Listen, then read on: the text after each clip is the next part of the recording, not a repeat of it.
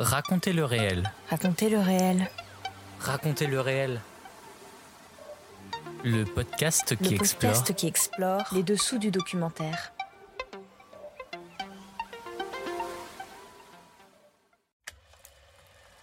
Hors série, le FIPADOC continue.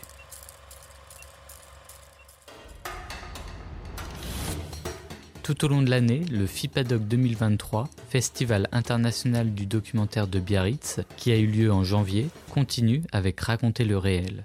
Nous sommes allés à la rencontre de 18 réalisateurs et réalisatrices qui ont été sélectionnés. Aujourd'hui, je reçois le réalisateur Olivier Ayache Vidal qui vient nous parler de la série documentaire L'affaire d'Outreau, visible gratuitement sur France.tv jusqu'au 24 mai 2023.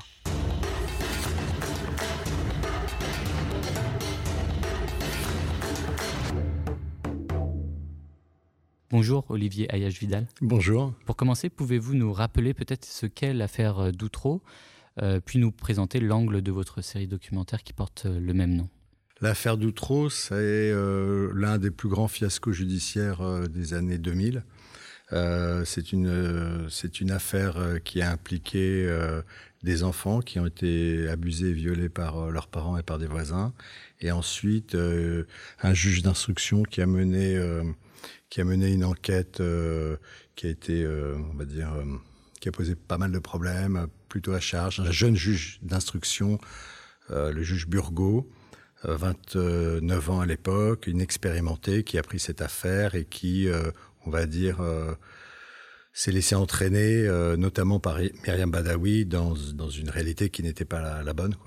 C'est une affaire qui pose la question du recueil de la parole euh, des enfants par les adultes. Euh, et puis c'est une affaire qui pose des questions sur tout le dispositif euh, judiciaire qui, à tous les niveaux, a été défaillant. Et donc l'angle que vous avez choisi pour cette série, s'il fallait le déterminer? Il y a eu dans cette affaire quatre coupables, 12 enfants victimes et 13 acquittés. Et on a choisi de suivre la, le parcours euh, d'acquittés, en l'occurrence quatre acquittés, qui avaient été non seulement au procès de Saint-Omer, puisqu'il y a eu deux procès, et au procès euh, en appel à Paris, de façon à pouvoir raconter cette histoire dans sa globalité, et également de donner la parole aux enfants qui ont été victimes, euh, notamment à Jonathan Delay, qui a accepté de revenir sur, sur cette affaire. Donc c'est une série qui, pour, on va dire, la première fois, donne la parole à toutes les victimes, les enfants, mais aussi euh, les acquittés. Qu'est-ce qui vous a amené à, faire ce film et, et pourquoi reparler de, de, cette affaire 20 ans plus tard? Alors, en fait, à l'origine, c'est euh, le producteur Luc Martin Gousset qui avait déjà fait euh, des, documentaires avec Georges Arcano Hidalgo, qui était un journaliste belge d'investigation et qui avait été le premier à mettre en évidence le fait que les coupables, enfin en tout cas les accusés, n'étaient pas forcément coupables. Et donc, ils avaient envie de revenir sur cette affaire. France 2 avait également envie de revenir sur cette affaire. Donc, c'est à leur initiative euh, que, ce projet est né. Euh, et ensuite, ils ont contacté euh, euh, la documentariste journaliste Agnès Pizzini, de façon à commencer à, à voir, à, tirer les grandes lignes de l'affaire, à, à broussailler un peu le, terrain et les convaincre, notamment les personnages, les acquittés de revenir sur cette affaire. Et ensuite, euh, ils ont euh, France TV et puis eux-mêmes ont eu l'envie de, de, demander à un réalisateur de fiction de s'approprier, euh, disons, euh, le, documentaire, la narration et d'essayer de trouver une façon de raconter cette affaire. Voilà, c'était un peu, c'était un peu ça. Et moi, venant du cinéma, j'avais pas prévu de faire du documentaire. C'est une, euh, voilà, j'en avais fait dans le temps, enfin en tant que journaliste, etc. Mais là, c'était, c'était pas ce que j'avais envie de faire. Je, suis dans la fiction, je voulais retourner dans la fiction et rester dans la fiction, du théâtre, oui, de la mise en scène, oui, mais du documentaire, surtout pas comme on en fait d'habitude, puisque euh, je me sens pas forcément à l'aise pour faire euh, des évocations, des reconstitutions, etc. J'aime pas trop les reconstitutions dans les docs.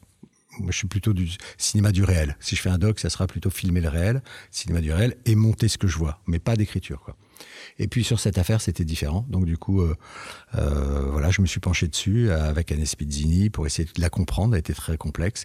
Puis petit à petit, euh, euh, les fils se sont dénoués. On a compris l'affaire, on a compris euh, comment ça s'était passé parce que vraiment c'était c'était vraiment euh, compliqué. Et on s'est aperçu que c'était vraiment euh, le réel et l'irréel euh, qui, se mélangeaient, euh, la vérité, le mensonge, des choses qui étaient vraiment complexes.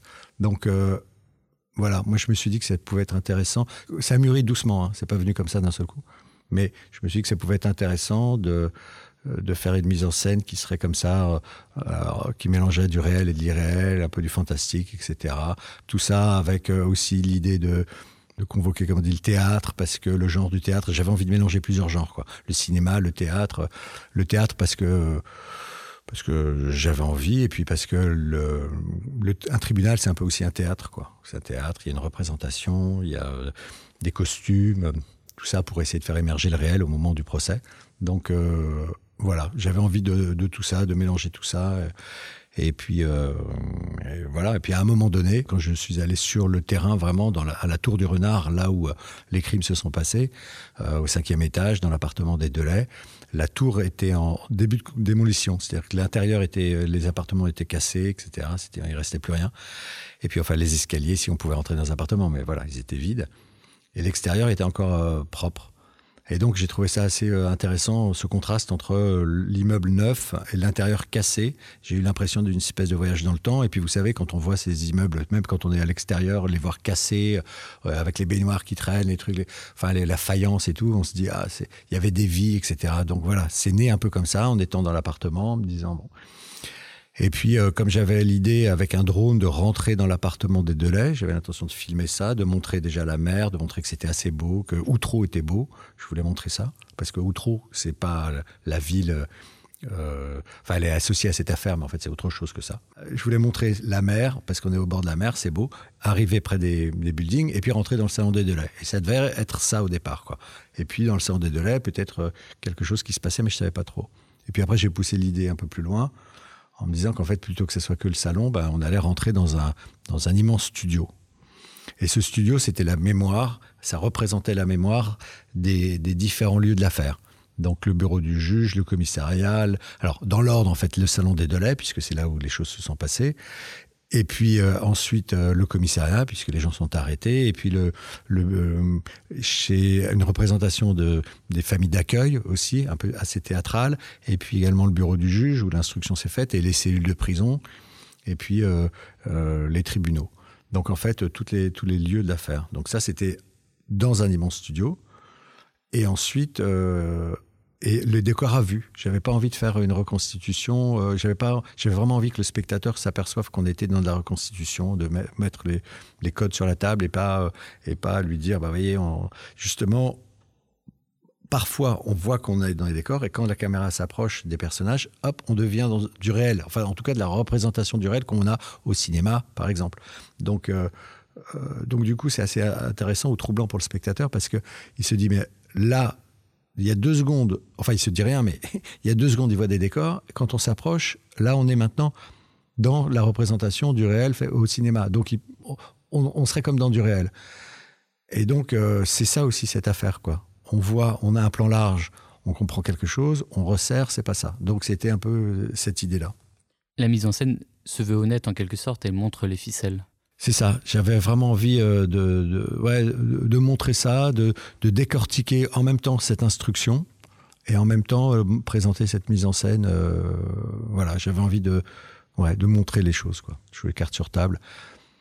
Et dans ce décor vont en fait entrer les différents protagonistes qui vont intervenir dans l'affaire au fur et à mesure de leur entrée dans l'affaire. Donc ça commence par l'abbé Vielle, Dominique Viel, qui va rentrer dans le décor et qui, en fait, se retrouve dans un immense studio. Et, euh, là, il va voir, euh, il va voir au, maquillage qu'il y a différents euh, protagonistes en préparation. Ça, ce sont des acteurs, donc Myriam Badawi, Thierry Delay, les parents des enfants Delay.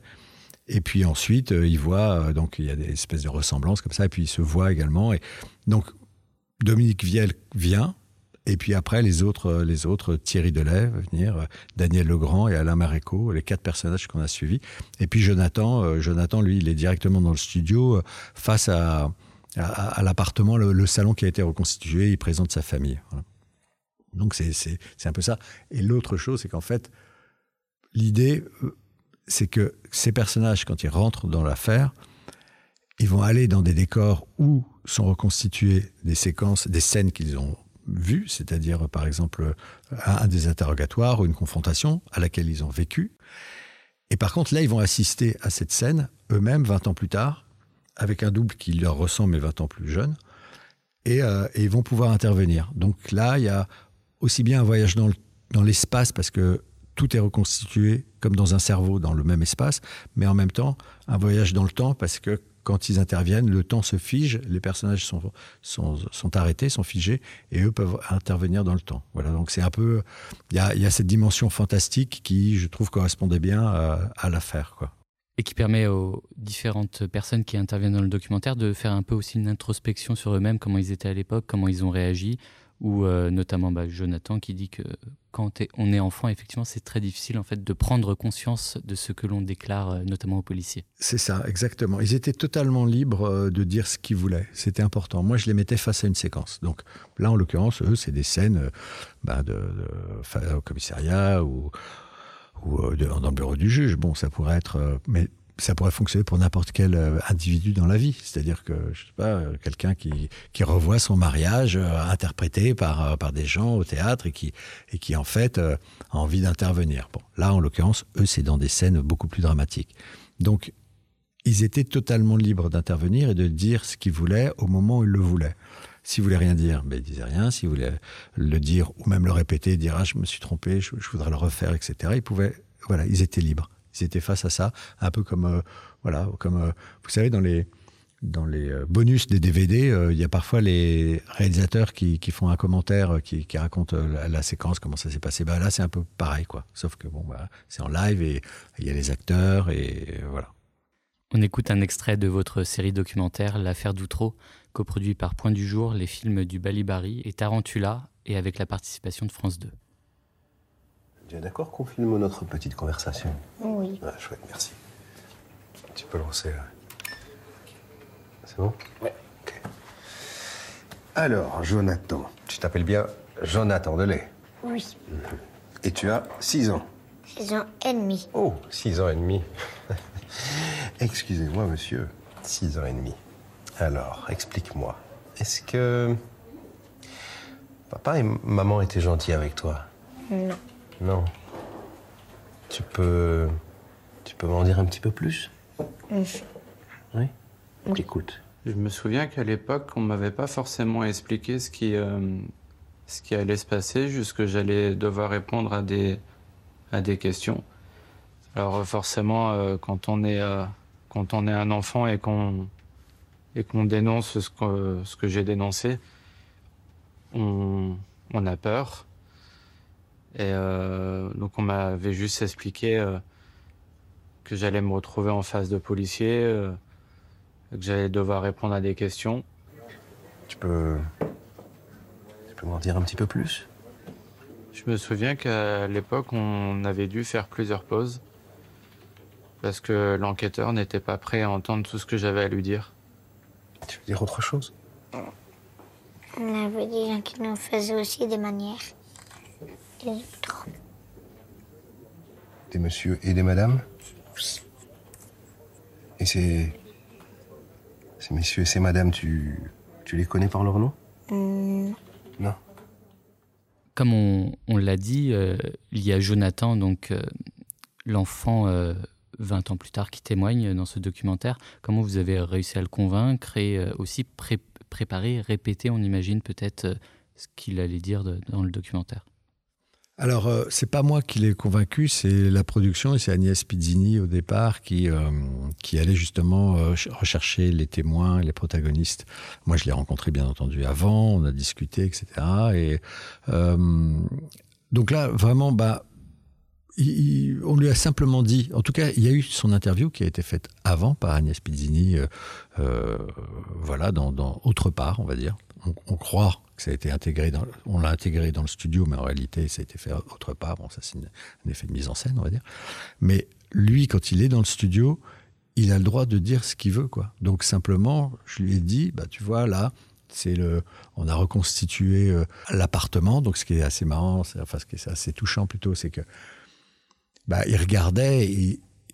Bon, il avait 6 ans quand il est parti de cet appartement. Mais malgré tout, euh, voilà, il disait ah oui, le, la rambarde du, balcon. Euh, il avait l'impression de voilà de revivre, euh, en tout cas, de revivre, de de retrouver des, des souvenirs. Et euh, c'était pas négatif, quoi, à ce, niveau, à ce moment-là. Et puis, euh, donc, il était totalement libre de, de dire ce qu'il voulait. Donc, il a présenté. Je lui ai dit, bah voilà, là, tu vois, on a, c'est la comédienne qui va jouer ta maman, Myriam Badawi, Thierry Delay et, les enfants. Donc, il était très, les, très, très touché, en même temps euh, agréablement touché, on va dire. Et euh, voilà, donc ça s'est fait. Il présente sa famille. Euh, et puis, euh, et puis après, il, fait cette scène effectivement au, commissariat où il intervient. Mais pour lui ou pour les autres, c'était vraiment, euh, euh, ils étaient libres. euh, et j'avais pas envie euh, aussi qu'ils rencontrent leur double avant. J'avais envie d'avoir cet effet de surprise. Ce documentaire est une série euh, en quatre épisodes, quatre fois une heure. Pourquoi avoir choisi déjà de- d'en faire une série et quelles sont les, différences dans l'écriture aussi euh, d'une série comparée à si vous aviez fait un film de 90 minutes plus classique? Alors, euh, j'ai vraiment utilisé les outils de la, construction dramaturgique, donc des fiches, des, des, une construction, une structure, vraiment comme, comme si je faisais un long métrage. Pour moi, d'ailleurs, c'était un long film, on va dire, mais divisé par euh, période. Donc, il y a la première période, on a appelé ça un inceste de palier parce que l'affaire est circonscrite autour des parents et des voisins de palier. Ensuite, il y a le réseau pédophile puisque l'affaire commence à s'étendre. Ensuite, il y a un faux meurtre. Et ensuite, il y a les procès. Donc, il y a quatre périodes comme ça. Mais ça pourrait être un long film. Voilà. Dans des séries, souvent, euh, on va s'intéresser à des personnages qui, dans un long métrage, vont être des personnages secondaires, et on va tisser euh, euh, toute une histoire beaucoup plus complexe parce qu'on a le temps. Dans un long métrage, généralement, c'est un personnage que vous allez suivre, son point de vue, à travers des événements, qui a classiquement un objectif et qui va avoir des obstacles pour aller jusqu'à son objectif. Donc ça, c'est vraiment l'écriture d'un long métrage, on va dire, relativement classique. Euh, voilà. Et euh, soit on, voit les, les ficelles, soit on les voit pas. Mais quand vous décortiquez, vous vous apercevez que cette structure-là, elle, elle est là quand même. Bon. Ça, c'est le long métrage. Et donc, ça peut être un ou deux personnages. Après, euh, on peut pas suivre euh, cinq personnages. C'est, alors, ça va faire des films coraux, mais c'est autre chose, quoi. Donc voilà, ça, c'est une structure classique. Et là, j'ai vraiment voulu l'écrire de cette manière-là. C'est pour ça aussi qu'on est venu me solliciter, dans le sens où euh, je voulais l'écrire avec, d'abord, apporter de l'émotion, apporter de l'émotion à travers les personnages qu'on allait suivre. Donc ça, c'est le principe d'un film. Pourquoi vous allez au cinéma? C'est aussi pour vivre des émotions, découvrir des choses, apprendre des choses, mais vivre des émotions. Donc euh, ça, c'était important pour moi. Euh, donc cette série, c'est 50 minutes à peu près. Donc finalement, c'est comme un, un long film, quoi, un long film. Mais malgré tout, il y a quand même quatre personnages là. Donc c'est pour ça que si en, en 1h30, j'aurais pas eu assez de temps pour vraiment euh, développer l'histoire, il aurait fallu que ce soit bah, comme le film de Vincent Garinck, par exemple, Le présumé coupable, où il suit Alain Maréco, joué par Toreton, et on suit que le parcours d'un personnage. Là, il y en avait quatre. Donc dans ce sens-là, euh, euh, c'est une série. Mais euh, vraiment, la structure, euh, elle est faite comme un long métrage, c'est-à-dire... euh, bah, il y a cliffhanger à la fin de chaque épisode, euh, il y a du suspense, c'est construit de façon à ce que on comprenne de façon très limpide, très claire l'histoire, mais qu'on soit avec les personnages et qu'on ait autant d'empathie pour les personnages que moi-même j'en ai eu parce que j'ai été très touché par toutes les victimes, Jonathan évidemment, mais aussi ses acquittés. Donc qu'on se dise que ça soit, c'est vraiment révoltant et on voilà, qu'on ait qu'on ait de la compassion pour, et de l'empathie surtout pour tous ces personnages. Le premier épisode diffusé en prime sur France 2 euh, le 17 janvier 2023 a attiré plus de 3 millions de téléspectateurs, ce qui est un très beau score pour euh, un documentaire euh, à la télé. Le true crime et la série, ce sont les nouvelles écritures qui font recette aujourd'hui. Est-ce que c'est c'est une manière de toucher un plus large public? Avant de, travailler euh, sur cette affaire, euh, le true crime, je, les regardais sans les regarder. C'est.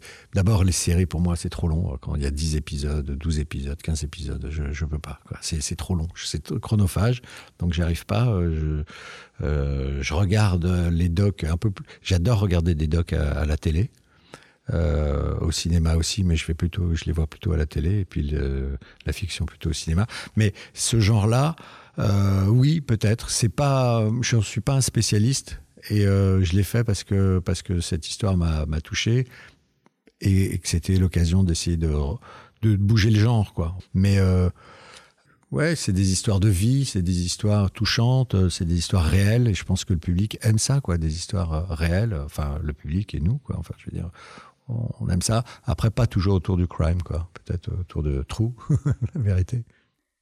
Pour conclure, s'il fallait mettre en avant un élément de votre film, un passage, une réplique, qui donnerait envie aux auditeurs de regarder cette série documentaire?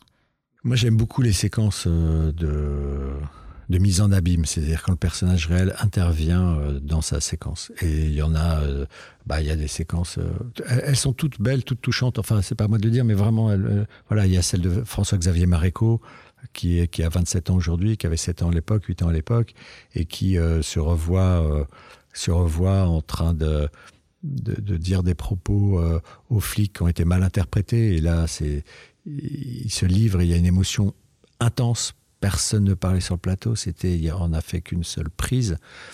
Et à la fin, c'était tellement puissant que voilà, ça l'a bouleversé. Et, je sais qu'aujourd'hui, ça lui fait du bien. Puis il y a la séquence du Dominique Viel qui chante la Marseillaise dans une grande reconstitution. Et puis il y a la séquence de Thierry Dose que, face au juge Burgot qui comprend pas ce qui lui arrive quand il dit ça va être 20 ans pour vous, alors qu'il vient d'être interpellé, il comprend pas ce qui, du tout ce qui se passe. Voilà, donc à chaque fois, euh, et Daniel Legrand aussi qui, qui intervient. Enfin, ces scènes-là, je trouve, elles constituent euh, quelque chose d'assez euh, fort et, et, je pense que pour tous les protagonistes qui ont participé à ça, c'était c'était fort. Ils en ont tiré une expérience intéressante. Et au-delà de tout ça, je sais que le documentaire, en tout cas, c'était aussi un de mes objectifs, fait du bien. C'est-à-dire qu'il fait du bien aux acquittés. J'espère que vraiment, sincèrement, qu'il pourra faire du bien aussi à, Jonathan le moment venu, et euh, puisqu'il est plus en reconstruction aujourd'hui, euh, mais et puis à ses frères, à toutes les personnes qui ont été euh, victimes. Mais euh, je sais aussi qu'il fait du bien à, parce que parce que pour certains, c'est tire un trait et, et que voilà, leur acquittement est vraiment mise en avant et, et, ils peuvent repartir et ils sont apaisés quoi. Voilà ce que m'a dit Dominique Viel, ce que m'a dit Thierry Dos, ce que Daniel Legrand et pour Alain, Alain lui il était c'était encore dans un autre combat mais ça lui il aime le doc mais c'est peut-être qu'il avait moins besoin de ça pour se reconstruire quoi. Merci Olivier Ayache Vidal. Merci beaucoup.